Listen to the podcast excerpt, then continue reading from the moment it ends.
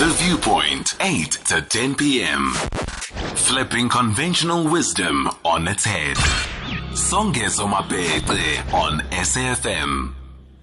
According to a paper by the Institute of Race Relations, the appointment of an independent water regulator is essential if South Africa is to overcome its perpetual water crisis. Entitled Thirsty Land, the paper notes that one of the key components of success in ensuring adequate water supplies is high quality regulation. Regulation that should be re- regulation should be the responsibility of an autonomous government agency run by technocrats rather than politicians. The paper also notes that the South African government needs to encourage needs no encouragement to introduce controls and it points out that an independent regulator would have to be free of corruption. Well, that's the first point because we've just had a whole 45 minute conversation with um, Dr. Sihlemoon about SOEs, and one of the key drivers there was about governance, the insulation of those in executive control from political interference. And the paper notes that there should be no such corruption. There should be no politicians, rather by technocrats. In the light of what prevails, how really feasible is, in the true sense, an independent water regulator. Good evening, Terence. Good evening, thank you for having me. Yeah. So, how um, how feasible is it? Well, it would require uh, rethinking the way that we've um, uh, we, we, we've thought about water for the past well, I don't know um, how long. Um, mm. This uh, water has always been a um, has always been something of a of a politicized entity in South Africa. Um, but you know, I think that over the past five years, we've really um, it's really been crunch time. You know, we've seen um, we saw Cape Town very nearly running out of water, and we saw um, uh, I think probably more seriously things like the sewage spills in the Vaal River. Um, now uh, we can we can get by with a um, uh, without an awful lot, but without an adequate water supply, South Africa is literally finished. Um, you know, we um, we have a we have a number of interrelated problems. First of all, uh, South Africa doesn't get um, uh, I think gets about half the um, half the average rainfall of, um, uh, compared to the rest of the world. Uh, we have um, aging infrastructure, and very interestingly, um, the Johannesburg area, uh, the mainstay of our economy, is pretty much unique in the world in that it doesn't have a large natural body of water. So we, you know, we're very dependent on the ability to uh, to bring water in. You know, that was the whole Lesotho Highlands thing. Yes. Unfortunately, what we've um, what we've seen, you know, we've gone from a, you know, I would say a reasonably good um, uh, a good political direction of water. You know, one can um, one can sort of argue with the um, uh, with the policies. But under uh, Minister Asmal and Minister um, Kasrils, you know, I think that there was a uh, there was a sense of, of what needed to be done. Um, there were mistakes made, but you know uh, what, what what we've seen subsequently. You know, if you look at the situation in Giyani, for instance, mm. it's a, it's an absolute scandal. Um, you know, as I say, we you can survive for a week without electricity. You know, however difficult that may be, but without water, you know, uh, uh, people uh, people literally die. Now, you know, we're facing this coronavirus, and as one of my colleagues pointed out today, you know, the mm. most elementary thing is being able to wash your hands. Sure. There are many, many parts of the country where you can't do that because there's no water that comes out of your tap, or the water that comes out is mm. so contaminated that you just rather not. So we advocate a number of things, one of which is to say, you know, the politicians have blown it. Um, take this and put it under an independent regulator, which would be strictly um, uh, strictly technocrats, engineers, um, water experts, take um, uh, take management of that out of the um, uh, out of the hands of politicians. Now that's difficult to do because you know you, you, you often find this sort of backroom influence. But uh, you know we just we we can't go on like this. I'm going to ask, in the light of those recommendations, perhaps I jumped the gun, if you mm. might allow me to indulge. Sure. What was the scope of the research? Alternatively, the terms of reference. What was the question that you were asking, and what did you or where did you look for the purposes of right. finding your answers? Um, well, look, this uh, this was done by my colleague John Kane Berman. Um, we were intrigued by um, uh, we've been intrigued over the past past few years by particularly the um, uh, the prominence of the issue um, that the issue was attracting. Um, uh, you know, uh, if you remember, towards the beginning of, of 2018, Cape Town, they, yes. they were saying by the, by the end of April, it was going to. Um, Suppose a day zero. Yeah, yes. yeah. I mean, a, a, a, day zero. And you know, we started to uh, we, we started to talk to people across across the spectrum, um, and you know, from there it uh, uh, it developed. We thought, you know, there was something something worth publishing. Uh, so, um, as far as the the, uh, uh, the scope was, it was to investigate, you know, what is the state of play with, with, with, with water policy and water availability in South Africa. As far as the methodology, um, to a large extent, it was engagement with with um, uh, with experts, um, you know, uh, to uh, you know to try and understand what um, uh, what you know people who've been in the game for a long time. Um, one of the people we spoke to, for instance, was Professor Anthony Turton. Um, uh, so yeah, that's that's uh, that's what we were looking at, and um, you know, out of that came our uh, came our mm. recommendations. It doesn't sound like there was um, a narrow scope. It sounds like there was a broad scope, which is great because then I suppose mm. you could fit in whatever it is that came yeah. through. I do ask that question because I actually wanted to follow up with this particular question in mind. Yeah. I, I, make no finding or take no issue to what other recommendation that you have yeah. made, and to the extent that I have not right, canvassed right. it, forget that right. for a moment.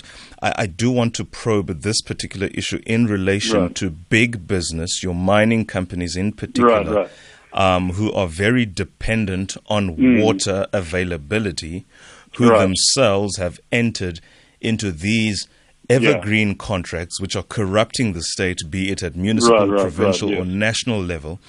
Mm. with very little to no consequence management for the contamination right. of the water. And just for an example, there was this British company in KwaZulu Natal that packed up however many years ago, and there are these um, hazardous metals in the mm. water there. I don't think that story is an isolated story, and to the extent that yeah. your research told you something similar mm. elsewhere about that, one, what did you find? Did you have a look at these contracts, right. which are part of the problem when we talk about the crisis of South Africa's water and its management? Management? Yeah, look, look uh, that that that um, uh, that does come up. You know, when we uh, when we say that that there's a need for an independent water regulator, this shouldn't be just be understood as being a kind of um, a kind of exercise in government bashing. one of the reasons why you need that sort of um, uh, that, that competent administration is to make sure that, that that contracts are properly enforced, that they're properly drawn up. Now, um, you know, the the problem with with acid mine drainage, for instance, we um, uh, we looked at that a lot of that, you know, comes from um, is, is, is a legacy issue that goes back to you know when these issues weren't just really within, uh, uh, uh, weren't really um, uh, in, in, in policy consciousness. We, you know, obviously need to um, uh, need to deal with that. You need to ensure that there that there is proper rehabilitation, for instance. Mm, mm. Um, on um, on agriculture, uh, my, my, my own work um, is is um, is very much in that field. Um, you know, there needs to be, um, in addition to, to, to, to, regulating the resources we have, mm. um, encouraging things like purification, like um, uh, uh like recycling. You know, um, I think one of the um, one of the more interesting things that that, that, that we discussed was the idea that um, we've gone that, that we often talk about water in terms of a paradigm of scarcity. In other words, you know, the need to the need to control it because there's only so much there. But you know, one thing is with with, with proper management and with proper administration, and with you know proper investment, water is actually something that can be. Um, uh, you can start talking about a paradigm of abundance. You know, obviously you don't want to encourage wastage, but mm, mm. things like sewage can be can be purified. Um, in in agriculture, um, you know, we we're still using quite a bit of flood irrigation, which is basically just dumping water on top of um, on topsoil. Mm, mm, mm. But um, you know things like drip irrigation, where you can target root um, the roots of plants. Now, that, uh, it has been used uh, particularly in, in Israel, um, in, in, well, in Israel, but, but in South Africa and things like um, uh, um, uh, like grape cultivation. Yes, yes. You never see sprinklers just washing right, yeah, the crop. You know, it's to the roots that's the kind of thing that that that, that, that the private sector needs to um, uh, uh, needs to do.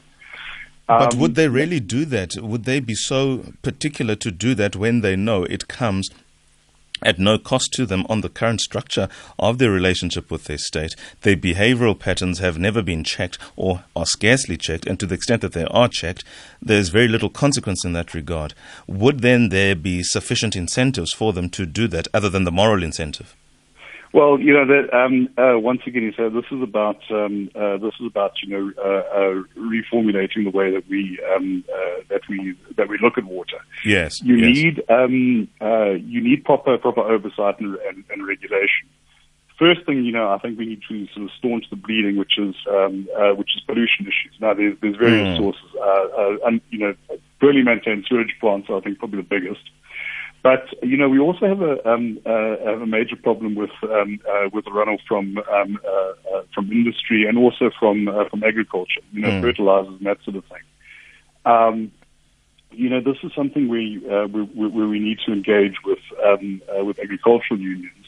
And certainly, you know, I think that that um, a lot of the farming community sees the um, uh, sees the problem because water is so intrinsic to what they do. Yes.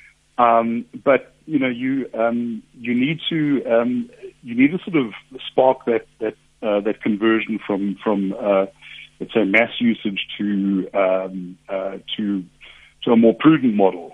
Uh, but that also that you know that uh, that requires investment. So you need to look at things like tax incentives and that and and and, and that sort of thing. But certainly, you know, where where, where water, um, where, our, where our, our water sources are being contaminated, irrespective of whether it's by a dysfunctional municipality or by you know um, mining or a reckless farmer or whatever, that needs to be dealt with, you know, firmly and um, and, and and decisively. Mean, you know, one of the one of the problems, as you correctly say, is simply that um, you know you can you can get by doing you know uh, sort of business as usual with no consequences. You know, sadly, that's um, uh, that is you know part of the administrative problem that we face. Yes. Final comment, because I mean sure. we are short of a bit of time. Songezo, it has been raining three months straight in Bloemfontein. Mm. I just hope they don't come and say we're experiencing drought two months down the line. That's Voyo in Bloemfontein, and I think that's a critical point. Yep. We have been blessed, at least this year, better than recent yes. memory, with a decent amount of rain. And I think mm. it does go back to the first point that you said our water management system isn't not isn't mm. nearly adequate, and our infrastructure equally is aging. How then quickly do we make use, if you like, or capitalize mm. on the fact that we have rain. We've been praying for it. Now what? Right, right. Okay. We need to um, uh, first of all ensure that our uh, that our infrastructure is, is, is up to the challenge. Um, we've expanded, um, uh, you know, think, uh, uh, uh, water access fairly well, you know, since 1994. The problem is that that's often come at the expense of maintenance. You have to do both. Um, secondly, um, you know, uh, uh, maintaining water uh, uh, water quality and augmenting, and then um, you know, I think we also need to think very seriously about about consumption patterns. Mm, mm, uh, so, yes. you know, despite the fact that South Africa gets only sort of half the rain of the global average, we also have almost double the consumption per capita. So our um, behavior is not consistent with what we are getting. Yeah, you know, it's it's it's like you know we we um, we don't spend more than um, we earn. Yeah, absolutely. You know, we kind of uh, we've kind of pre-approved the water credit card to, to, to the next generation, and we need to be, um, you know, we need to we need to set that uh, to set that, that right. One thing we did learn from the Cape Town experience is that that sort of behavior adjustment is possible. It's not it's it's yes. not pleasant. And there's a lot of grumbling, but nonetheless you know, possible. Um, you know, this is this is a um, a resource that we need to um, uh, we, we need to treat, treat prudently.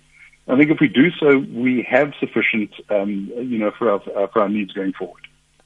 My brother, thank you so much for your time. Interestingly problem. enough, tomorrow evening we're having a conversation with one professor who's based now at the University of Pretoria, but she is a national. My goodness, what is going on? I beg your pardon for that. I beg your pardon for that, Terence. I was just saying tomorrow we're having a conversation with a professor from Nigeria about Right. Generally Africa's environmental management. And I would imagine water in the context of environmental management would be a critical discussion on that. I'm not just wondering if you might want to listen to that and to the extent that you might contribute, albeit with a nuance towards South Africa. If you will, please do join in that conversation on the phone. Um, yeah, certainly. Mr. Terence Corrigan, project manager at the Institute for Race Relationship, Race Relations Does South Africa need an independent water regulator? He says it does, but it comes with conditions. Conditions which, in the current climate, probably for the most part do not prevail. Nonetheless, it's 21 hours. It is time for news.